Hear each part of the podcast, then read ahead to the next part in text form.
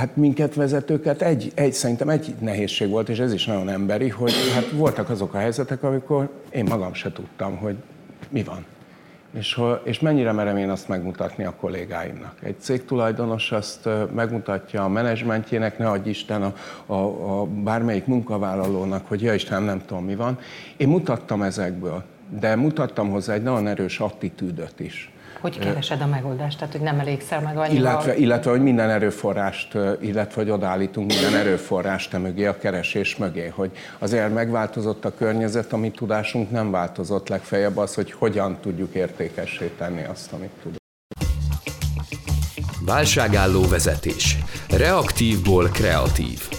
A mai adásban vendégeink lesznek. Márton Katalin, a Menedzser Szövetség etikai bizottsági tagja, a Praktiker Kft. HR és CSR igazgatója. Kürti Tom, a Kürt Akadémia intézményvezetője, tulajdonosa. Tálos Péter, a Menedzser Szövetség felügyelőbizottságának elnöke, a Foxconn alelnöke. Társműsorvezető Német Flóra, a Jövő Menedzsere Mentor Program korábbi mentoráltja, a Magyar Telekom senior kommunikációs szakértője. Business Café What's Next? Jaksics Katával. Az elmúlt időszak emberpróbáló volt mindenféle szempontból, azt gondolom, és különösen nagy teher hárult a vezetőkre is, bármilyen vezetői pozícióban. Nektek mi volt a legnagyobb kihívás? Én azt gondolom, hogy ez az emberi része, az emberi tényező volt, ami, ami alapvetően kihívások elé állított mindenkit, felső és középvezetőt egyaránt. Azt gondolom, hogy évek óta beszélünk ugyanakkor arról, hogy, hogy mennyire fontos az, hogy az egyént, az egyéni élethelyzeteket tudjuk megfelelően kezelni, és erre tudjunk megfelelő valós választ adni a, a, a kollégáknak és a munkavállalóknak. Ez a helyzet ez nagyon felerősítette szerintem ezt a, a, ezt a koncepciót, vagy ezt a kérdéskört. Éppen ezért nagyon fontos volt, hogy a vezetők ezeket az egyéni félelmeket, egyéni megváltozott élethelyzeteket tudják kezelni, ezekre tudjanak figyelni, és nem feltétlenül rendszer szintű megoldásokatban kellett minden esetben gondolkodni, hanem az egyéneket kellett megfelelő módon motiválni és az ő helyzetüket támogatni? Abban az értelemben könnyű helyzetben voltunk, hogy sok válsághelyzetet láttunk már, akár a saját cégeinkben, akár ügyfelek cégeinél tehát nem, nem lepődtünk meg, hogy jaj, mit kell csinálni, sőt bizonyos értelemben erre vagyunk edzve. Tehát a, a tavaly nyáron a, a, a legtöbb kollégánk azt mondta, hogy milyen jó volt látni, hogy a cégnek a vezetése az ilyen kidüllesztett melkassal, de jó, itt egy izgalmas válság, hogy jövünk ki. Végre valami é, történik. És, és ez része volt egyébként a kezelésnek, mert hogy ezt nem csak jó volt nézni, hanem, hanem ez adott egy, egy, egy erős szakmai kapcsolódási szálat, amire föl lehetett fűzni egy csomó mindent, akár azt is, hogy el, elfelejtsük a gondját, búját a bizonytalan helyzet, általános élethelyzetnek is. Szóval, hogy azt gondolom, hogy volt egy ilyen nagyon, nagyon erős alapattitűd, ami nekünk nagyon sokat segített ebben. Nem lepett meg nálunk senkit, hogy, hogy, hogy emberi nyelven érdemes beszélni. Szenyor vezetőink vannak, akik pontosan értik azt, hogy, hogy bár van egy Excel tábla, amiről beszélgetünk, ami eredményeket tartalmaz, hogy mégis miket szeretnénk elérni. De ez inkább a tanulásban segít minket, hogy mennyire jól tudjuk megbecsülni, hogy hogyan akarjuk elérni azokat az eredményeket, és aztán hogyan fogjuk tudni elérni.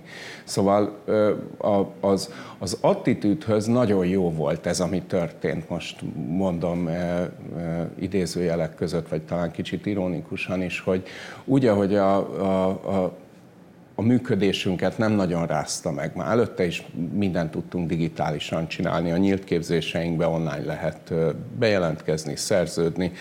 Ahogy öreg vállalkozóktól hallottam, csak be kell dobni a postaládába a pénzt, és mehet haza a kedves ügyfél. De hogy, hogy, szóval, hogy megvoltak az infrastruktúráink a, ahhoz, hogy nem lepődtünk meg, hogy jé, volt ilyen, hogy nem tudom, kellett egy-két új számítógépet, meg telefont venni, meg internet kapcsolatot bővíteni. És nem, nem voltunk mi nagy jövőbe látók. Tehát nem, nem, nem, nem az történt, hogy mi valami olyat tudtunk, amit, amit más nem tudott. Egyszerűen csak az a, hogy nagyon stabilan minden évbe befektettünk ezekbe az ügyekbe, hogy az embereink képességei milyenek, legyen az akár emberség is, nem csak szakmai képességek, vagy hogy a digitalizációs minőségünk. Ha kinyitom a telefonomat, akkor látom-e, hogy most éppen mi történt a cégben, hol van elakadás, vagy nem látom. Mert a nap végén ennyire egyszerű az a kérdés, hogy képesek vagyunk egy nehéz, vagy akár könnyű helyzetben valódi módon vezetni. De akkor te is azt mondod, hogy az emberi tényező az volt, az, azon múlt. Én még a digitalizációt hozzárakom, de, de nagyon érdekes, most csináltak, csináltak egy nagy tanulmányt, amiben olyan eredményeket hoztak ki, hogy azok a cégek, ahol, ahol sokat beszélgettek, sokat kommunikáltak, akár apróságokkal is ezt tudták erőltetni, azok nagyságrendivel jobb teljesítményt mutattak a válság alatt. Tehát most már lehet látni teljesítmény számokat, ami ugye elképesztő érdekes, mert pont akkor, amikor sokféleséget kéne tudnunk tanulni, érteni, akkor kiderül, hogy ezzel a sokféleségen tényleg tudunk kapitalizálni. Tom, említetted, hogy vannak olyan helyzetek, ahol vezetőként adott esetben ti se tudjátok, hogy mi a következő lépés. De mit lehet ilyenkor tenni, hova lehet nyúlni? Péter, mi a te válaszod erre? Hát, hogy nem tudjuk, hogy mi a következő lépés, azért olyan helyzet ritkán adódik. Azért az ember a következő lépésével felkészül, több következő lépéssel készül fel. Egy picit visszakanyarodva az első kérdésre, egyetértek Tommal, mi is lubickoltunk valamilyen szinten ebben a helyzetben, mert egy viszonylag jól szervezett cégünk van, és nem okozott semmilyen gyakorlati nehézséget a koronavírus az elmúlt másfél évben a cég számára. Azzal nem értek egyet, hogy nem lehetett előre látni, hogy mi fog következni, szerintem tök jól lehetett látni előre. Az meg viszont egészen elkeserítő, hogy, az, hogy mennyire sokan veszítettük azt a képességünket, hogy egyébként nyilvánvaló jelekből, egyébként mindenki számára elérhető információból képesek legyünk összerakni, hogy mi, milyen fajta veszélyek leselkedhetnek ránk. És ezt akkor is érdemes, erre akkor is érdemes felkészülni, hogyha azt mondjuk, hogy csak 30% a bekövetkezés valószínűsége, vagy 20 de hogyha bekövetkezik, akkor ugye viszonylag súlyos a, a, a kihatás. Tehát nem volt váratlan ez a történet, azért évvégén már, hogy akkor decemberben már lehetett aggasztó híreket hallani, 19 decemberében. Nem ért egyáltalán, nem kellett volna, hogy váratlanul érjen minket, hogy mégis úgy ért, az, az, az sajnálatos alapvetően, de alap, az, az a helyzet, hogy mindenféle helyzetre az ember igyekszik felkészülni. Tehát olyan igazándiból azt nem tudom, hogy melyiket fogom meglépni. De olyanra is fel tud készülni, tehát benne volt bármelyik forgatókönyv, hogy az egész világ leáll? Benne, abszolút hogy benne a teljes volt. légiforgalom, az élet a városokban. Abszolút benne volt, ez, ez abszolút benne volt. Egyébként nem történt meg a legrosszabb, tehát a legrosszabbat elkerültük alapvetően. Hullámok, vagy végigment a, a, a föld golyón, Kína megállt egy pár hónapra, és aztán csak utána álltak meg, ugye az Egyesült Államok rogyott be, aztán Európa rogyott meg egy kicsit, tehát ilyen hullámokban. Most oké, okay, hogy Olaszország itt belőzött, de az, az olaszországi helyzet, hogy egész Európát nem küldte padlóra, ott inkább az ijegység miatt állt le mindenki. Tehát tavasszal teljesen fölösleges volt leállni. De, de abban a helyzetben senki nem merte megengedni magának, hogy, hogy menjen, amikor a többiek állnak. Az én tapasztalatom szerint nagyon iparág függő az, hogy melyik iparágban hány szenárióra készülnek, vagy egyáltalán mennyire készülnek előre. Tehát ugye, ugye amit most a, a fő nehézség, hogy a, hogy a beszállítói láncaink, ha nagyon hosszúak voltak, akkor onnan néha nem jött meg a cucc. És, és biztos ti is láttatok egy, egy sor céget meggazdagodni azon, hogy nekik voltak készleteik Még akár, hogyha az az előző, mondjuk úgy, hogy korszerű menedzsment nézetben korszerűtlennek tűnt, ugye, hogy, hogy, hogy készletet tart, és kiderült, hogy versenyelőny lett belőle. Tehát ebbe az értelemben akkor milyen jól fel volt készülve, akár tudatosan, akár, akár, akár tudattalanul. És hát innentől kezdve nem csak iparák, hanem nagyon vállalkozás méretfüggő is. Azért egy, egy kis vállalkozás sokkal kevesebb dologra tud ilyen értelemben fölkészülni, hogy még az a gondolok. Cserébe viszont nyugodtan lehet sokkal rugalmasabb. Tehát, hogy, hogy szerintem ami, ami nagyon izgi lett, hogy a, hogy a saját szervezeteink, amiket jól vagy rosszul érintett a helyzet, de erősen érintett, arról mit láttunk? Hát mik, mik voltak az első reakciók? Hogy történtek? Hogy tudtunk mi reagálni? Mennyit tudtunk javítani a változási képességeinken? Mert hogy most már így egy-két év távlatában bátran föl lehet tenni ezt a kérdést, hogy és mennyit változtak nálatok a változási képességek? A kis egyszerű kérdésnek tűnik, de nyilván meg kell egyeznünk abba is, hogy mit tekintünk változásnak. De mondjuk milyen kompetenciákat hívott elő, új vezetői kompetenciákat, ami ennek is a része, amit említettél, tehát pont ez a változásnak. Szerintem egyébként maga a karizma, ami úgy, úgy alapvetően is baromi fontos egy első számú vezető esetén. A mi esetünkben, ahol a munkavállalók 90%-a két galléros munkavállaló, az ő számukra, az ügyvezetőnek a szavai, az ő megnyugtatása, vagy a, az ő iránymutatása az igenis döntő. És ebben a helyzetben pedig, pedig még inkább az volt. Tehát, hogyha tőle kaptak információt, az, az számukra hiteles információ volt, az elfogadható és megnyugtató információ volt, és ehhez kell egy nagyon-nagyon komoly karizma szerintem, hogy, hogy ezt nem is fizikálisan, hanem ezt már digitális módon át lehessen ezeket az üzeneteket adni, és mindenki számára elérhető tenni, és befogadhatóvá. Úgyhogy szerintem az nagyon fontos, hogy egy olyan erős, karizmatikus vezető legyen egy-egy egy-egy vállalat élén, aki ezeket meg tudja valósítani. De hát az urak is ilyenek egyébként, hát, ezt tudjuk. Sőt, pont azt figyeltem, hogy itt a jelen helyzetünkben hogy vannak itt karizmák. Mert hogy, a, mert hogy itt mit is jelent ez a karizma? Nem azt jelenti, hogy feltétlenül egy szószátjár emberről nem. beszélünk. Lehet, hogy egy introvertált Persze. valakiről beszélünk, de amikor megszólal, az tisztán érthető, az egyértelmű, az nem kicsit uh-huh. ilyen, kicsit olyan nem lehet tudni, hogy ez erre van, ehhez tudok uh-huh. csatlakozni, nem csatlakozni, vitatkozni vele, de azon nem kell gondolkoznom, hogy ez pontosan milyen is, amit uh-huh. ő képvisel. Én úgy gondolom, hogy rég, régóta mindig is szükséges, és sajnos az utóbbi néhány évtizedben elfeledődő képességeket hívott elő ez a válság. Mert hogyha visszagondolunk a, a 90-es évek itteni nemzetközi vállalatvezetőinek a feladataira, a hatáskörére, az sokkal-sokkal szertágazóbb volt.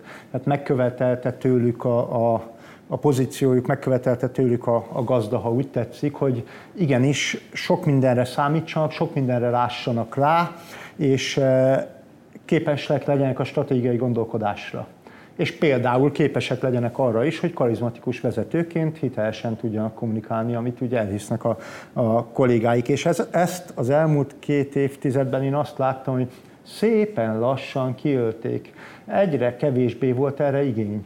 Nem kerestek igazándiból operációs vezetőket kerestek a, a, a külföldi nagyvállalatok a magyarországi cégek élére, és nem igazán kívánták, hogy bárki elkezdjen itt nagyon gondolkodni a, a stratégiáról, bármi egyébről, és ezek ebbe, hogyha az ember egy szépen lassan belesüpped, akkor nagyon nehéz hirtelen átállni, mert most itt van egy olyan helyzet, amire nem fog tudni valaki az Egyesült Államokból, vagy a távol-keletről, ahol éppen egy teljesen más helyzet van, úgy reagálni, hogy az itt jó lenne. Tehát leépítették, nyilván olcsóbb, egyszerűbb, kontrollálhatóbb és a legnagyobb hibákat könnyű kiküszöbölni olyan vezetőkkel, akikre nem bízunk túl sokat. Ennek meg az lett a hátránya, hogy akkor viszont, amikor szükség lett volna ezekre a képességekre, én úgy láttam, hogy nagyon sok esetben ezek hiányoztak, nem voltak meg. Pedig kellenek, és talán ez a válság, ez, ez visszahozza az igényt is rájuk.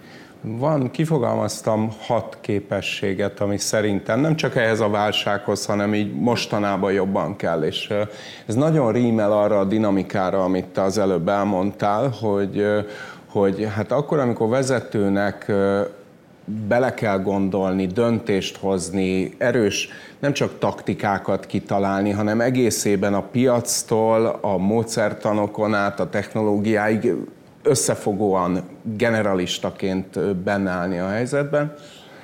Szóval hogy ez, a, ez, ez vállalkozóknál, bármilyen vállalkozó is volt ezer évvel ezelőtt hódító hadjáratot járó vezető, akárhogy is vállalkozott valaki, az csípőből kivágja ezeket a képességeket. Nem, nem, nem fog tankönyvet kérni, hogy sorolják föl, hogy melyik ez a hat. Ezzel együtt egy csomó kutatást csináltak a világban, a WHO-tól kezdve a nem tudom melyik szervezetekig. És nézegettem ezeket, hogy ők hogy fogalmazzák ki. Mert én magamnak, amit így ebből a vállalkozói vérből ki tudtam fogalmazni, az két dolog biztos volt, hogy kíváncsiság nagyon kell, tehát érdekeljen, hogy mi van odakün, és bátorság, hogy megismerjek valamit ott csinálni. És akkor azt vettem észre, hogy közé a két, köré a két ilyen alap vagy mély, nem is tudom mi, attitűd köré, két, két csoportba tudok képességeket felgyülekeztetni. Az egyik típusú képesség az, az, azok inkább kreatív képességek, inkább empátiát váró képességek. Kommunikáljak jól, képes legyek olyat alkotni, tehát ezt magyarul kreatívnak lenni szoktuk mondani, de ugye ez egy olyan alkotás, hogy nem mondják meg olyan részletesen, hogy mit kell, hanem megértem, hogy aztán vannak sokkal keményebb képességek, hogy, hogy kockázatot tudjak vállalni, merjek kritikusan gondolkodni. Ugye itt volt, hogy kommunikálni, ki is merjem mondani ezt a kritikus gondolatomat, vagy tudjak egyszerre keményen is fogalmazni, meg udvariasan is azzal kapcsolatban, amiket, amiket mondok. Szóval nem is végig akarok menni én se darabonként a képességeken, hanem csak sugalni akarom, hogyha valaki valamire vállalkozni akar, valamit meg akar oldani, akkor azért természetes módon jönnek ezek a képességek. És szerintem egy dolog van, ami viszont ilyen pragmatikusan jól látható, hogy bármit is csinálunk, így nem érünk rá arra, hogy majd nem tudom, évek alatt vagy hónapok alatt csatoljuk vissza, hogy mit tanultunk. Tehát, hogyha nem tudjuk heti szinten beépíteni az életünkbe, hogy ezen a héten mit tanultam, mit kéne máshogy csinálni, akkor igenis ott vannak azok a helyzetek előttünk, amiben pofára fogunk esni. Még mindig megvannak azok a külföldi cégek, ahol az az elvárás, hogy ő egy operatív vezetői szinten maradjon. Tehát, hogy biztos, hogy az, az a megoldás, hogy mindenkit ugyanarra kompetencia szintre kell első, második számú vezetőként hozni, mert nem biztos, mert akkor, tehát, hogy nekik is meg kell, hogy legyen a helyük a rendszerben. De teljesen egyetértek egyébként azzal is, hogy, hogy, hogy vannak képességek, amik, amik valahogy úgy kivesztek, vagy elfelejtkeztünk róluk, ugyan, ugyanakkor meg nagyon fontosak lennének, és egy válság helyzet ezeket felerősíti. De hogy azért meg kell, hogy maradjon az a vezetői csapat is talán, nem tudom, ez egyébként ez egy kérdőjel, akik viszont arra képesek, hogy egy külföldi központ által vezérelt irányvonalak mentén működtetik azt az egységet, azt a magyarországi egységet, nem?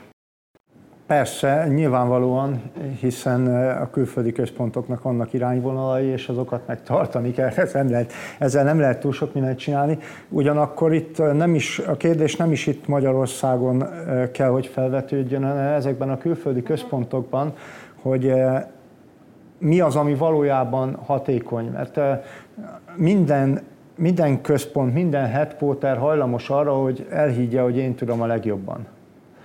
Ez, ez természetében, ez, ez egy ilyen belső értéke a headquarternek, hogy ez, ez időről időre kialakul benne, illetve valahol ott lappang mindig, és eh, ennél fogva az a legbiztosabb, az a legjobb, amit majd én megcsinálok, amit éldent, él, én eldöntök, ugye így nőnek a vízfejek a, a nagyvállalatok élén, mindenféle regionális, meg globális headquarterekben. Csak neki ezt át kell gondolniuk, hogy tényleg az a hatékony, vagy pedig valahol másút kell meghozni a, a, a, meghúzni ezt a határt, Szerintem van egy szuper izgalmas kérdés. Jó, jól tetted fel a kérdést, ugye? Hogy azt mondtad, hogy, hogy na és akkor, akkor kell, tényleg kellene-e? És én nagy valószínűsítem, hogy a válasz az az és, hogy mind a, mind a, mind a kettő fajta kell. A, amit, amit be akarok hozni példának, hogy sokat beszél, beszélünk agilitásról, és mindenki valahogy definiálja, hogy mi a franc lehet az. Én nagyon egyszerűen ö, szoktam definiálni, hogy az, amikor az ügyfélre figyelünk, amikor rövid ciklusokban ö, tanulunk, és vannak felhatalmazott csapataink. Miért? Azért, hogy az ügyfélre figyeljenek, és ne a főnökre. ö, és most persze itt egy hosszú beszélgetésbe kezdhetünk, hogy akkor, akkor a főnöknek mi a dolga, szívesen belemegyek, de most csak annyit akartam mondani, mondani erről, a, erről az ügyről, hogy hogy amikor egy nyugati headquarter azt mondja, hogy nekem itt csak operációs embereim legyenek, meg közben azt mondja, hogy mi olyan agilis vállalat vagyunk, akkor a kettő szembe megy egymással a két mondás.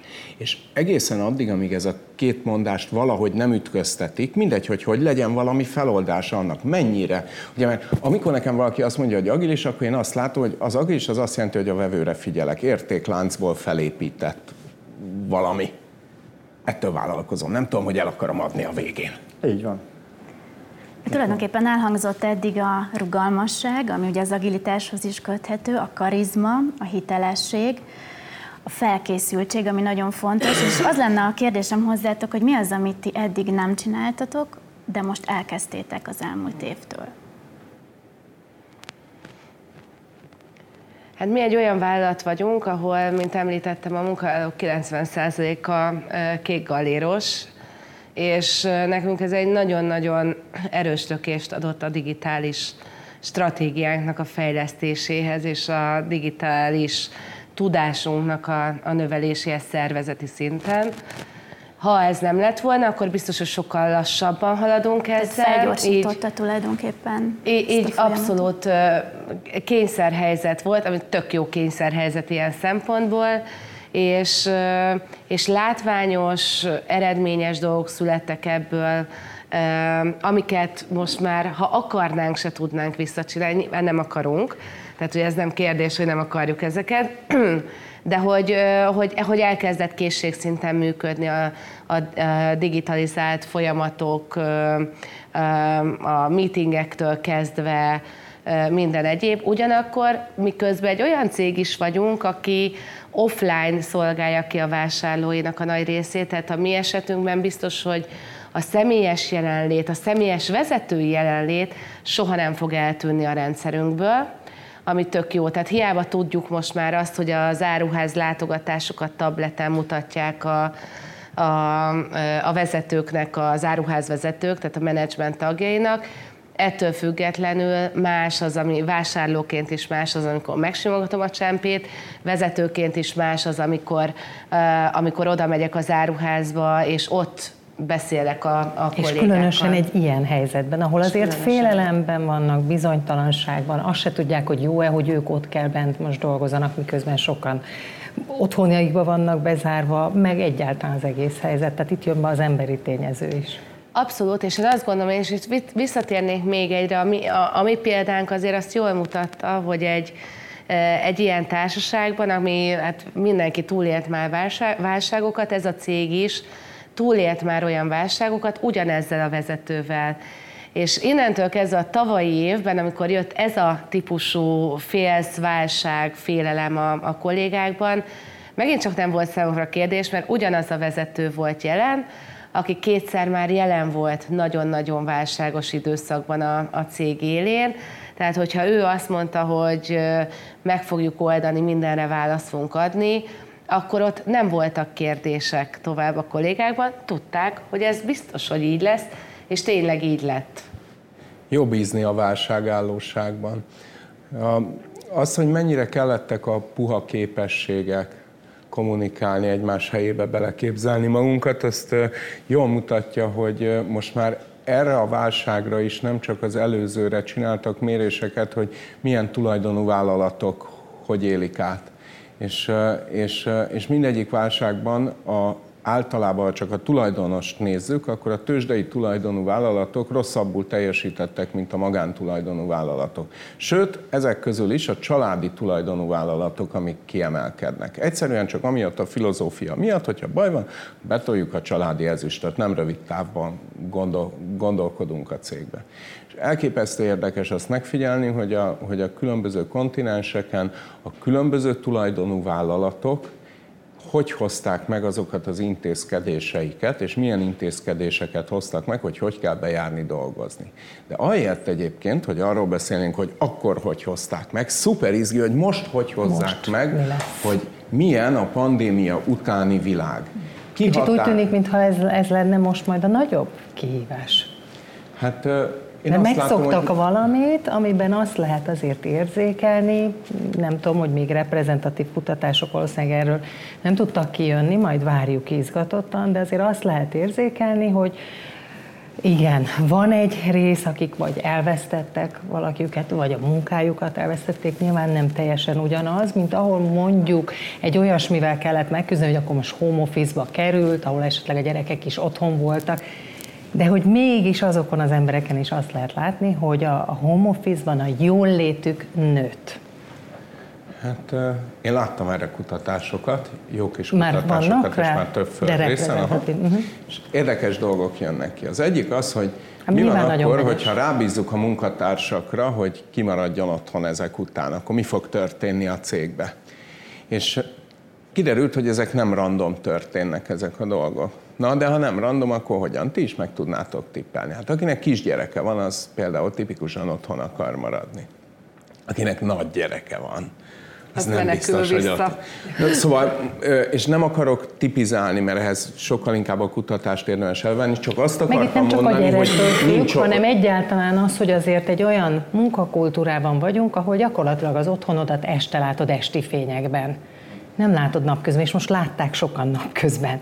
Látták azt, hogy be tudják úgy is osztani az idejüket, hogy tudnak közben egyet sétálni, egy meetinget tudnak az erdőben Zoomon megtartani, ami egész más, mint egy tárgyalóasztal mert Szóval, hogy én a saját ismeretségi körömben azt látom, hogy rettegnek attól, hogy vissza kell menjenek. Nekem. Vezetők, középvezetők, alkalmazottak, mindenféle státuszú ismerősöm erről sokat beszélgettem. Nekem nagyon kevert ezzel kapcsolatban a tapasztalatom. Van, aki szeret home De kevert is. dolgozni, Tehát, hogy...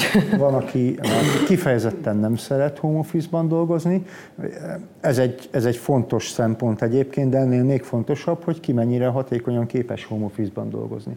De aki nem képes hatékonyan home office-ban dolgozni, bármennyire eh, jót is akarunk tenni vele, azt amikor nem muszáj a biztonsága érdekében home office-ba küldeni, akkor be fogom hívni, és ott fog bent dolgozni, mert ott tud hatékonyan teljesíteni. Aki viszont hatékonyabban dolgozik otthonról, és nyilván egyébként van, van kapcsolat, van korreláció, vagy van valamiféle sztohasztikus kapcsolat a között, hogy, hogy ki az, aki szeret is otthon dolgozni, és egyébként Tud hatékonyan is. dolgozik otthon, bár ez nem függvényszerű, tehát itt nem egy ilyen szoros kapcsolatról van szó. Pont a kisgyerekesek esetében ott, ott brutálisan romlik a teljesítmény egy, egy, mondjuk egy bizonyos első inkubációs időszak után, aztán szépen leesik.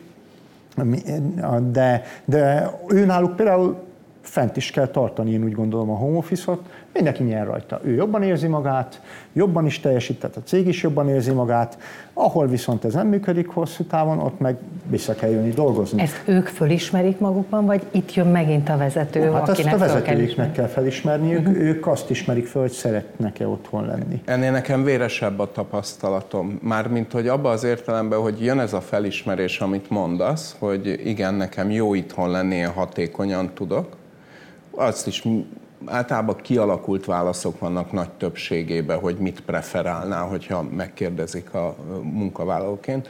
Ami az egésznek a nehézségét és a súlyosságát adja, az az, hogy amikor én vezető vagyok, és a főnököm kérdez meg a preferenciámról, meg amikor én vezető vagyok, és a beosztottjaimról gondolkozok, rendszeresen azt látom, hogy ellent mond a két mondása a főnök felé azt mondom, hogy én szabadságot kérem, majd én megmondom, hogy hogy tudom jól csinálni, a vezetetjeim felé pedig én akarom érzékelni, hogy dolgoztok, gyertek be, lássuk egymást. És lehet, hogy ez csak olyan vékony helyeken találkozik, mint hogy mind a kettő azt mondja, hogy szerintem három napot kéne otthon lenni, a másik meg, hogy három napot bent, és csak egy nap átfedés van. De innentől ezer példát el tudtok képzelni, ami pont akár egy ember bőrébe, mint egy feszültség ennek a kérdésnek a kapcsán megjön. És Amitől ez nehézé válik, hogy vezetőként kevés ember engedi meg, hogy megszólalhasson az ő privát hangja is. Ne adj Isten kimondhassa ezt az óriási feszítő konfliktust, hogy figyelj ide, én akkor tudok bízni a csapatmunkánkba, ha látom is, látjuk is egymást, de a főnöktől kiarcolom, hogy mi azért függetlenek legyünk. Mert itt kezdődik el a valódi építkezés, innentől meg lehet tanulni, hogy valójában mire is van szükségem, mit akarok látni. És akkor itt egy kis tudomány. Tipizálták, hogy milyen típusú kapcsolatokra szükséges találkoznunk. Oké, okay? milyen típusú alkotások és kapcsolattartás, és ezt meg lehet határozni munkaterületekre és, és szakterületekre is, hogy, hogy ott mennyivel, melyik típusú kapcsolattartás, amire mindenképp szükség van. Én is inkább ebben a megoldásban hiszek, hogy a feladat típus adja azt, hogy most az irodában, közösségben például a kreativitást, ötletelés, ha ez szükséges, akkor én jobban hiszek abban, hogy egy térben közösen jobban tudunk kapcsolódni, de viszont, hogyha egy elmélyültebb feladatunk van, vagy írnunk kell, vagy stratégiai tervezés a cél, azt lehet, hogy nyugodtabb körülmények között otthon át tudod jobban gondolni. Úgyhogy én hiszek egy kicsit ebben a feladat típus szerinti megoszlásban is. Én... És innentől megint a vezetőre hárul a feladat, Igen, hogy ő ezt jól lássa és rugalmasan tudja kezelni. Én nem hiszek ebben, hogy ezt tudományosan kell kezelni. Nem, nem, nem is tudományos, mondtam, Nagy, rugalmas. Nagyon kiderül ez, ha valaki szarul dolgozik otthonról, az jöjjön be, aki meg jól dolgozik otthon, az maradjon otthon. Ennyire, ennyire, ez a ennyire egyszerűen látom ezt ide. a helyzetet, hogy én a vezetőktől elvártam végig, hogy bejárjanak dolgozni, ez alól egy kivétel volt, ha valamilyen, valamelyik vezetőnek olyan egész egészségügyi körülménye volt számomra ismert. Mi volt a megfontolásod? Miért vártad el tőle? Azért, mert ez egy gyár, tudod, és nem a, a, a gyárban a dolgozóktól elvárjuk, hogy bejöjjenek és szereljenek. Uh-huh. A vezető példakép. A vezetők uh-huh. nem otthon Aha. lébet szólnak, miközben másokat Aha. arra kérek, hogy vállalják a kockázatot és Aha. bejárnak. Tehát, mi Emlékszel ott... arra a momentumra, amikor ebből számodra kiderült, hogy ez azt jelenti, hogy én is minden nap ott leszek, és nem tudom, milyen a vírus? A, nem volt olyan momentum, hogy ezt másképp gondoltam volna. Hát biztos benned is megjelent, hogy nem 13 éves vagy, a vírusról nem tudjuk mennyire támad, és odaálltál előre, mégis eléjük. Tehát... Hát azért figyelj, vállaltam ennek a cégnek a vezetését, felelek ezért az emberekért. Ez, azt gondolom, hogy ezt túl sokáig nem kell ezzel lamentálni. Uh-huh. Ha valaki ezt eh, másképp gondolja, az lépjen le és adja át a helyét valaki olyannak, aki képes felelősséget vállalni. Uh-huh. De Nyilván... szerintem a Tom arra is gondol, hogy belül azért az emberi rész is előjött? Tehát, hogy nem ezért volt egy... Ezzel. Nem elnyomta. Nem, fogta, nem, egyáltalán foglalkoztam ezzel.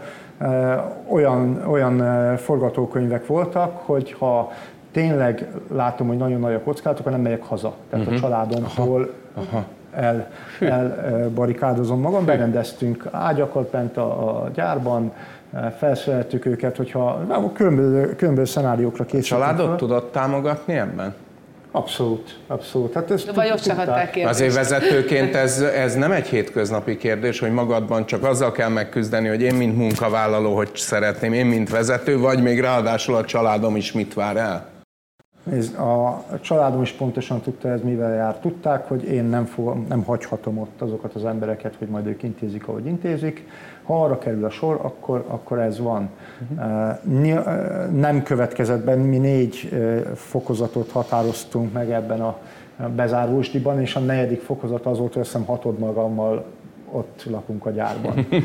Igen, mert, hogy, mert hogy a karbantartóknak ott kell lenni, egy-két embernek ott kell lenni, hogy működtetni tudjuk, mert nem hagyhatjuk ebek 36 gyára 50 valány ezer négyzetméteres épületet nem lehet csak úgy ott hagyni, hogy akkor az majd lerobban. Hát ez, ez, ez egy ilyen vészforgatókönyv volt, de ez nem meg se fordult a fejemben, és a vezetőktől is elvártam azt, hogy szépen bejövünk és, és példát mutatunk. Mert hogy a dolgozóktól is elvártuk, hogy bejárjanak minden nap és szereljenek. Hmm. Nyilván a másik oldalon megpróbáltuk nekik azt a megalapozott érzést sugalni, hogy ez egy ilyen safe, safe haven, egy ilyen biztonságos kikötő, ahol, eh, ahol relatíve védve van, és mindent meg is tettünk azért, hogy ez így legyen. Nyilvánvalóan, ha már száz ember van egy helyen, az sosem lehet olyan védett, mintha kettő vagy három van egy helyen.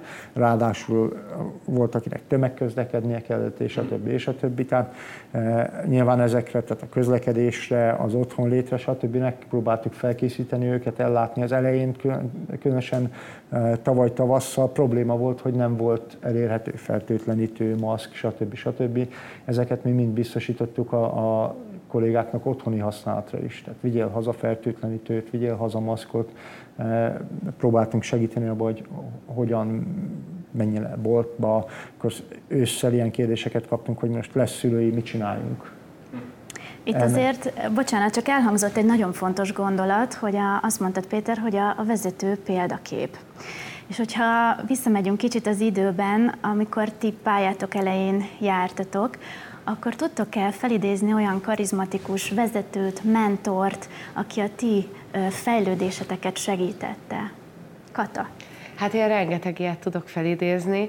Nekem konkrétan az, a, a mostani főnököm 25 évesen is a főnököm volt, és tehát, hogy az, az ő karizmája az azért úgy meghatározza ta akkor is a, a a mindennapi létünket, és az én vezetői fejlődésemhez is nagyon sokat adott hozzá, és hát ezek így visszaköszönnek ezek a dolgok. De az én esetemben nagyon érdekes, mert sokszor felmerül az a kérdés, hogy női vezető vagy férfi vezető, fiatalabb, tapasztaltabb, hogy néz ki ez a dolog és, és én nagyon szerencsés vagyok, hogy, hogy, hogy volt magyar idősebb, magyar fiatalabb, külföldi idősebb, fiatalabb férfi, nő, tehát mindenféle konstellációban, és nem lehet olyat, én legalábbis nem tudok olyat mondani, hogy tipizálni, hogy ő és ő a jó, hanem akinek megvan az a vezetői kompetenciája, képessége, hogy tudja csinálni,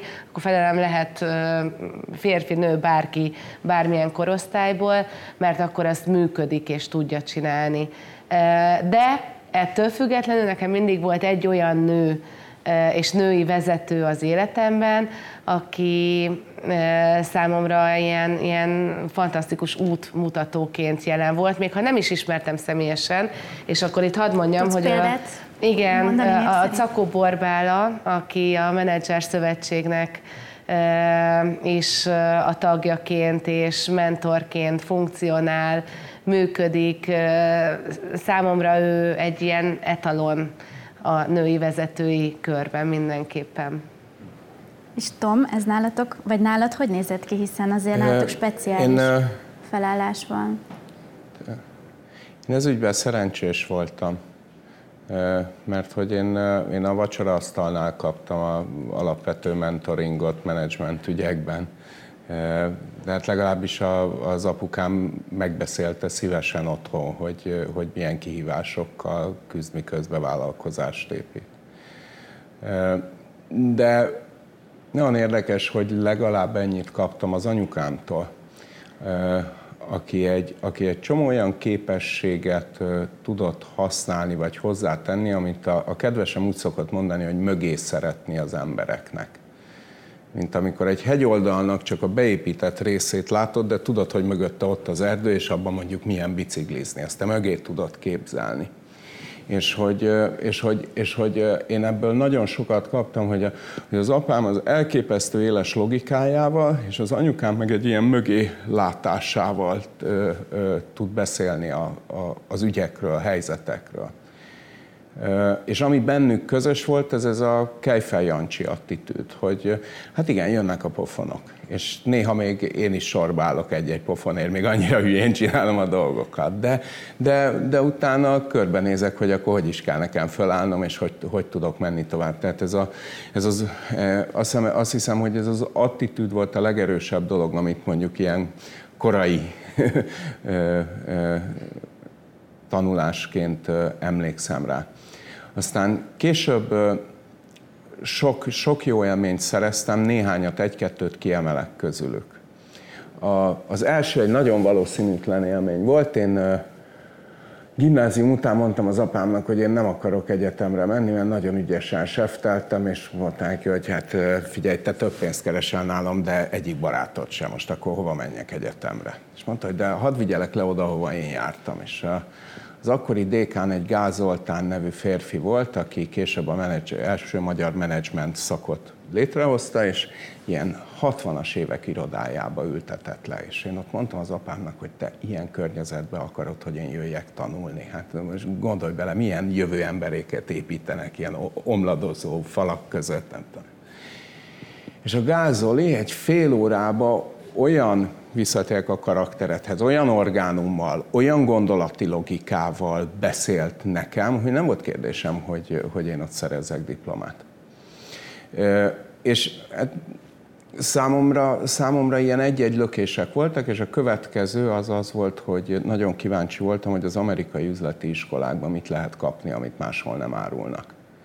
És, és körbe kinéztem 5 6 és miközben dolgoztam Amerikával, szépen végiglátogattam őket, és mindenhol beültem órákra, mert honnan fogom megtudni, hogy milyen nem a prospektusokból.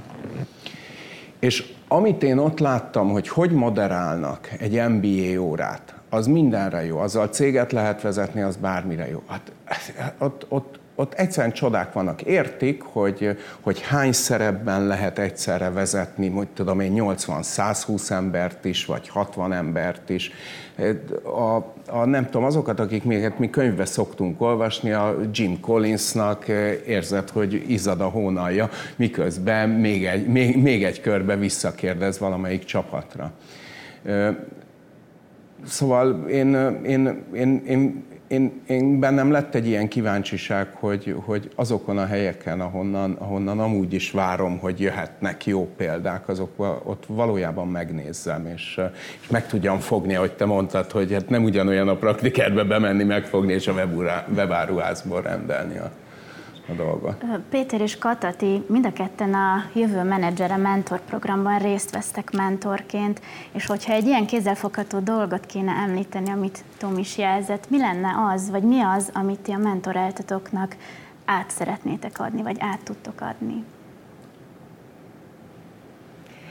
Én talán leginkább azt, hogy az egyéniségét és a személyiségét soha semmilyen körülmények között ne, ne veszítse ne akarja elveszíteni, és, és nem a tankönyvekből lesz jó menedzser és jó vezető, hanem hogyha azt a, a benne meglévő kompetencia halmazt, azt talán engedi csiszolgatni, vagy előtérbe helyezni, ami tényleg adott esetben fontos, azokon dolgozik, és azokat tolja ki, mutatja meg még inkább, de semmiképpen nem akar egy belesimulni egy, egy ilyen tankönyvszerű, ez a technician kategóriába, mert, mert abból az, azt szerintem csak rövid távon működik, de hosszú távon az, annak nincs varázsa.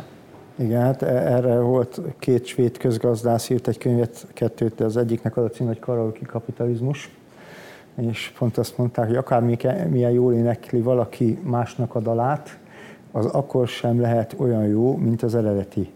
Teljesen mindegy, mert az már csak karaoke.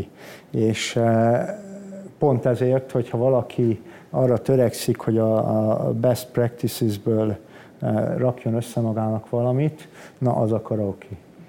Tehát azzal maximum olyan jó lehet, mint akik már, akik már ott vannak. Tehát eleve, aki, aki ebbe az utcába belemegy, az feladja azt, hogy ő legyen valamiben a legjobb. Tehát legjobbnak lenni kockáztatás nélkül nem lehet. Legjobbnak nélkül nem lehet, legjobbnak lenni nem lehet úgy, hogy ne próbálnánk valami olyat, amit egyébként eddig nem láttunk, nem tapasztaltunk, vagy mások sem csináltak. Hogy mit szeretnék leginkább átadni? Hát nyilván minden a mentítől függ, ez egy interakció. Megpróbálom megérteni azt, hogy mit vár, mit akar, miben segítsek, de azt mindenképpen szeretném elérni a mentiknél, hogy keressék meg azt a metszethalmazt, ami a, a között van, amit tudnak, meg amit szeretnek. Mert hogyha nem ebben a metszethalmazban tevékenykednek, akkor, akkor sosem lesznek igazán sikeresek, és soha nem fogják élvezni. Tehát... És melyek azok a képességek, amiket amiket ki, hang, nem ki, hanem hangsúlyoznátok egy ilyen időszak után, változik-e majd most, hogy mentorálni fogtok, amit majd inkább előtérbe akartok tenni, tehát amelyek a jövő szempontjából is fontosabbak lesznek, mert ezt tanultuk ebből az időszakból. Én továbbra is azt gondolom, hogy, hogy, hogy az EQ, tehát hogy az, az a tényező, az a, az emocionális hozzáállás és az emberekhez való viszonyulás, az soha nem fog eltűnni. Tehát, hogy robotizálni fogunk, digitalizálni fogunk, és rengeteget változik maga a munkaerőpiac is, és változnak azok a adott esetben szakmák, amik a, mondjuk 20 év múlva vagy 25 év múlva jelen lesznek, de, de mindig is maradnak emberek, és amit nem fog tudni kiváltani a robotika és a digitalizmus, digitális Digitalizmus, de Köszönöm szép. szépen. De szép. Oh. Tartsuk meg. Ez már velünk kijött. Ez úgy kijött. A, a, a, az pont, pont az a, a, az emocionális hozzáállás, attitűd, amiket az emberek igényelni fognak, és egyre jobban fognak igényelni. Én eh, azokkal a gondolatokkal, amiket itt mondtam a különböző képességekbe, azokat eh, azt, szóval, hogy azt hiszem, hogy az emberségünk egy rohadt nagy versenyelőny a robotizáció mm. korába. Ráadásul szerintem annyira klassz, hogy robotok csinálnak meg egy csomó olyan dolgot, amit mi is meg tudunk, de ők is. Uh-huh. Tehát mi csinálhatunk olyat, amit ők nem tudnak megcsinálni. És, és ebbe, erre sokkal egyszerűbb a válasz, hogy mi, mi is az. Hát láttál-e már robotot kritikusan gondolkodni? Nem, egy sakjátszmát meg tud, végig tud játszani. Tehát, hogy, hogy vannak olyan szegmensek, amikben mi mindig is jobbak leszünk mennyire tudom felmérni, hogy ti mit gondoltok az arcotok alapján. A robot is fog tudni mondani, konkrét érzelmeket azonosítanak mesterséges intelligenciák. Igen, ám, de én mit kezdek azzal a dologgal a következő? Szóval, hogy vannak határok, és, és, és szerintem ez, ez, ez szuper izgalmas, hogy, hogy végre rá kényszerülünk az emberségünk nek a minél jobb megtapasztalására ahhoz, hogy, hogy versenyképesek legyünk. Nyilván ez a jelentős értékteremtésre vonatkozik, hogyha, hogyha nagyot akarunk alkotni, ott biztos, hogy nagyon sok emberség kell. Már pedig vezetőként kicsit alkotni, az, az mint hogyha ilyen önellentmondás lenne. E, én nem vagyok ennyire optimista egyébként a mesterséges intelligenciával kapcsolatban. Én azt gondolom, hogy... E, Jó, de csak... én eladom, te megveszed. Én az, azt gondolom, hogy a, most egyébként amit, amit látunk, hogyha kimegyünk a produktronikára, vagy akárhova, az kamu. Tehát annak a, a, a, a 90 a még sehol nincsen. Tehát én, én világcégeket hívtam fel, utána, hogy ilyenből kérek tizet. Jaj, hát olyan nincs ám. Csak azt a 30 másodperces videót raktuk össze valahogy, valami, mit a matrica ragasztógépet programoztunk át erre. De akkor, Gratulálok kezdjük el újra használni az agyunkat ahelyett, hogy, Igen, hogy, hogy kliséket Agyunkat és a szívünket. Igen, azt hiszem, hogy ezzel tudjuk a legjobban lezárni. Mert hogy ez a, igen, de az is nagyon fontos. De meg a megérzéseink, ez a, a megérzés igen, de alapú megérzés dolog is valahol, valahol a megérzés, nekem az a megérzés. Azért a szép hollywoodi az... naplementébe, hogy szívvel és észszel vezessünk, szeretném behozni azt is, hogy és adatokkal. Igen. Ezt, ezt akartam, a megérzéseink valahol azért, valahol a tapasztalásra alapulnak, Igen. valahol a, az információ, valahol az impressziókra, amik érnek minket, tehát valójában azok is, azok is eh, ha úgy tetszik, adatbevitel eredményei. De érzelmi alapú adatbevitel. Hát persze, hát minden döntés érzelmi alapú. Hát így van. Én azt biztos tanulom tőletek, hogy mertek emberek lenni, kimeritek fejezni, hogy gondoljátok, egy csomó bátorságot, meg kíváncsiságot mondtok. Mert olyan nehéz ezek között, szóval számomra az agilitás meg a szívvel vezetni az ugyanolyan buzzword valójában mind a kettő. És, és keresem, hogy mit tapasztalok, ahogy beszéltek, de arról beszéltek, amit mondtok, így könnyű messze vagyunk még attól a valóságban, mint amit már most kommunikálunk a, a, az ipar 4.0-val, ami vagy egy német találmány, vagy a, már maga a kifejezés, vagy, vagy a mesterséges intelligenciával kapcsolatban, viszont én nem gondolom, hogy a határai azok uh, ilyenek lesznek. Én azt gondolom, hogy minden területen meg fogja adni az ember képességeit, de és akkor ezzel... Mindent, tehát te azt mondod, hogy Minden. Nem, nem, nem fogunk tudni olyat mutatni, ami a, abból fakad, hogy évmilliók Igen. alatt egy evolúciós rendszerünk... Hát, dehogy is nem, a legkiválóbb teljesítményünk az lesz, hogy építettünk valami olyat, ami még nálunk is kiválóbb. És, és ez, ez magában valami, mert ezt ugye rajtunk kívül más nem volt képes hmm. megtenni. De ez előbb-utóbb be fog következni. Kérdés, hogy, hogy mi, mi az a pont, vagy mikor fog ez bekövetkezni. Abban nem hiszek, hogy a robotok fognak helyettünk mindenféleket építeni, egyszerűen nem éri meg. Baromi sok ember van a Földön, tök fölösleges robotra cserélni őket, az emberekkel sokkal gyorsabban lehet átállni A termékről B termékre, akármit is csinálunk, a robottal majd maximum ugyanolyan gyorsan lehet, és, és hát sokkal olcsóbb. Tehát nem, nem fog... Nem fog Meg sok problémát is okoz, ha nekünk túl sok a szabadidőnk, mert túl sokat gondolkozunk ez, arról, hogy mit lehetne. Ez be fog következni, én is e- e- ennek én azt gondolom, ez be fog következni, mert tehát amit én látok most, hogy van egy, e- szépen fordul a, a világ, legalábbis a, a technológiában, én azt látom, hogy fordul a világ arra felé, hogy a, amit az ember tud legjobban csinálni, azt csinálja az ember, viszont egészítsük ki a képességeit olyasmivel, amiben nem feltétlenül annyira jó. Nagyon egyszerű példa, hogyha nem elég erős, adjak egy olyan manipulátort neki, amit egyébként ő irányít, mert ő irányít a legprecízebben, de az erőt a manipulátor adja. És arra jó a mesterséges intelligencia, hogy ott gondolkozzon és segítsen, ugye, mert az ember valójában nem irányítsa, csak az akaratát, a szándékát Igen. fejezi ki. Igen, ez, ez erre fel, tehát inkább ez a, a, a, az empowering people történet, amit a Microsoft is ugye az ászlójára tűzött. De ilyen szép, ez egy háres mondat is lehetne, Igen. ugye, de közben... De ez nem feltétlenül abban, közben egy digitalizáció. Abban az értelemben, de, de igen, és mert a technológia rengeteg mindennel ki tudja egészíteni az emberi képességeket, és, és ezzel egyébként valahol ugyanoda lyukadunk ki, hogy majd 5 vagy 10 ember fog dolgozni, de effektíve azokat a, azokat a mozdulatokat ők fogják elkövetni továbbra is, csak annyira sebesen, annyira hatékonyan, tehát ugyanúgy meg lesz az a, az, a, az, az állapot, hogy az emberek zemének nem lesz munkája, és azon kell törni a buksinkat, hogy hogy a fenébe győzzük meg a társadalom zömét arról, hogy ő hasznos, amikor egyébként nem az. Számomra nagyon hasonló az az ügyhöz, amit szoktam kérdezni ilyen, amikor mutatok nagyon automatizált gyárakat vezetőknek, hogy szerintetek itt mi a vezető feladata. Mondjuk van egy képernyő, ami kiadja a munkásnak a feladatot, hogy valamit ott csinálnod kell, és hogy és akkor azok a vezetők, akik ahhoz szoktak, hogy feladatokat adnak ki, sokat gondolkoznak, nyelnek, és érzik ezt, hogy hú, nekem elvették a munkámat.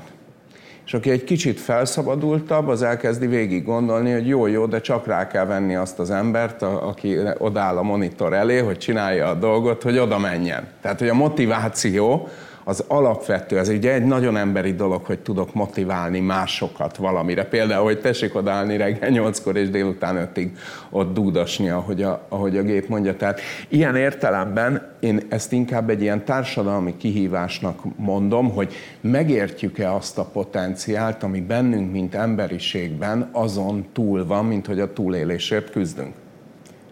Igen, hát ez jó kérdés. Először is rá kell jönnünk, hogy ott van-e az a potenciál, és, és ha ott van, akkor már meg is érthetjük. Viszont ha itt a kék, a kék gardírosokon egy kicsit tovább lépünk, akkor mit gondoltok arról, hogy beszéltünk már a szervezeti rugalmasságról, a vezetői felkészültségről, hogyha a munkavállalók oldalát megnézzük, hogy mi az, amivel ki tudunk tűnni a jövőben, vagy milyen skillekre lesz szükségünk? Hát én nem akarom ismételni magam, de, de egészen biztos, hogy, hogy, hogy arra, hogy ember, ember emberként az viszonyuljon, emberség. az emberséget erősítsük, azt az attitűdöt formáljuk továbbra is a vezetőinkben, hogy, hogy ne rendszer szintű feladatmegoldásokat, vagy, vagy úgy általában megoldásokat kínáljanak, hanem egyéni élethelyzetekre és egyéni problémákra egyéni megoldásokat tudjunk adni. Én azt gondolom, hogy ez viszont hiába ijeszgetsz Péter minket, engem különösen sokkolsz, erre akkor is én azt gondolom, hogy mindig minden körülmények között szükség lesz, és egyre nagyobb, nagyobb szükség. Mi ezt egyébként magunk között úgy hívjuk, hogy a szociális kompetencia kell, hogy megmaradjon, erősödjön. Mi egyébként pont a Covid előtti évet, a 2019-et, ugye 2018 év végén már a szociális kompetencia éveként definiáltuk, és erre hegyeztük ki a, a mindenféle vezetői képzéseinket is, hogy ezt erősítsük a legjobbkor egyébként, de hogy ez függetlenül a, e, ettől az elmúlt egy évtől ez téma volt, téma marad, továbbra is a jövőben is mindenképpen. Tomtól szeretném megkérdezni, hogy hogy hogy látod, hogy az agilitás az egyetlen út a szervezeteknek a válságálló Hát én rögtön szétlövöm a fogalmat. Jó, tehát, hogy, hogy nagyon szeretünk agilitásról beszélni. A magyar szervezeti valóságban van egy agilitás, amit a McKinsey négy évvel ezelőtt gondolt róla, ma már ő se pont úgy gondolja. Létezik olyan, amit amit szoftverfejlesztőket, képzők gondolnak róla, hogy így kéne agilisnak lenni, és a kettő között nagyon sok minden. Abban az értelemben mégis azt tudom mondani, hogy igen, az agilitás az egyetlen út, hogyha elfogadjuk az én definíciómat az agilitásról. Ami? Tehát tudok olyan definíciót mondani, ami szerint igennel tudok válaszolni, ami azt jelenti, hogy ügyfélközpontúan működünk, tehát az ügyfél, ahogy fizet a mi dolgainkért, ahogy értékeli, arra megy a mi fókuszunk. Mindent, ar, mindent arra építünk föl, hogy neki azt az értéket hogy szállítjuk le nagy biztonságban, minél olcsóbban és minél jobban követve az ő változásait, már igényváltozásait. A másik dolog, hogy, hogy, hogy mi rövid ciklusokban dolgozunk. Valamit nem csak megcsinálunk valamit, hanem előtte egy kicsit tervezgetünk, megdumáljuk, hogy fogjuk, csináljuk, aztán ránézünk, mi a fenét csináltunk, aztán megnézzük, hogy kell-e valamit módosítani rajta, és aztán újra csináljuk. És ebben a koordinátorrendszeren nem, tehát szeretünk inkább csak csinálni, mint a többit is. Tehát itt van egy ilyen nagy disziplináltság, amit, amit érdemes tanulni, mert nagyon sokat hoz a versenybe, ugye? Amikor, amikor előzünk, egy ilyen autópályai előzést is könnyű elképzelni, hogyha én mindig egy kicsit gyorsabb vagyok, ugye? Akkor, akkor így elmegyek, de és akkor itt jön a következő dolog, itt a kompetenciákról kérdeztél, hogy hát szerintem alapvető a digitális írástudás. Tehát aki jól tud technológiát használni, az nem lineárisan fog előzni, hanem exponenciálisan, és az exponenciálisat most megtanultuk, hogy milyen a Covid-ból, az ilyen. Ö, aki érti az üzleti stratégiát, ugye az ügyfelet, az megint csak valami olyannal tud előzni, hogy jó helyről húzatja magát. Kicsit olyan, mint a vízisínél, hogyha nem a hajó után kapaszkodsz, akkor nem fogsz messzire csúszni vele. Hogyha sokat beszéltél, és nagyon szépen mondtad ezeket a szociális készségeknek, mondtad? Szociális kompetenciák. Szociális kompetenciáknak. Hogyha a szociális kompetenciáinkkal nem vagyunk tisztában, azaz nem tudjuk, hogy mennyire tudunk akár önmagunkkal valójában szóba állni, vagy másokkal, az oltári hiányosságokat fog hozni, mert egy csomószor nem halljuk meg, hogy mi is az adat abban a helyzetben, ahol beszélgetünk és akkor nagyjából körbejártam minden más, mint a menedzsment módszertanokat, és direkt ide akartam visszatérni, mert hogy az agilitás miközben én kezelem attitűdként is, vállalkozói attitűdként. Szerintem ez a válasza a nagy szervezeteknek arra, hogy, hogy, hogy, hogy, hogy nagyon megbízható, stabilan, hosszú idő távon át működő rendszereket most fel kell tudni váltani gyorsabb reagálású hadtestekkel. És ez ez nem csak agilitás, tehát nem csak azt jelenti, hogy terméket fejlesztek, és akkor nem előre tudok mindent, hogy milyen sorrendben, hanem két hetente újra válogatom, hogy milyen feladatokat csinálunk. Ez még ezer millió dolgot jelent. Jelenti azt, hogy hogy keresem azt, hogy éppen mi érték a fogyasztónak. Egész más módszerekkel nyúlok hozzá. Hiszen a fogyasztó bejön hozzám, nem tudom, a praktikerbe is, nem kell a menedzsmentnek megbíznia egy céget, hogy kutassa ki. Oda kell állni a kasszához és beszélgetni. Nem akárhogyan, kicsit megfontoltan, de hogy, a, a, szóval nem is tudom, hogy nem is akarom ezt tovább húzni. Tehát, hogy annyira, annyira, annyira tisztán meg lehet mondani azt a néhány szempontot. Én most hoztam digitalizációs szempontot, hogy tudjam, melyik technológiákat kell használni az én munkakörömbe, iparágamba. Hoztam stratégiai, tudjam, hogy az ügyfél az hogy működik és hogy igazodok hozzá. Tudjak hozni kulturális szempontokat, hogy az embereimmel hogy beszélgetek, és menedzsment módszertanokat, hogy mit, hogy hatékony csinálnom. A ebbe a négy dologba kényelmesen megyek, akkor munkavállalóként nagyon nagy az értékem. Mindegy, hogy vezető vagyok, vagy, vagy munkavállaló, mert nagyon jól fogom tudni nézni azt, hogy mi is a, mi is a valódi fókusz. És és akkor az agilitás az egyetlen út? Nem, szerintem a józan parasztész az egyetlen út, mert hogy amit én agilitás definíciónak használok, az az, hogy egy, egy vállalkozói hajlammal, egy megoldási vágyal, de disziplináltan, csapatban felhatalmazottan haladunk.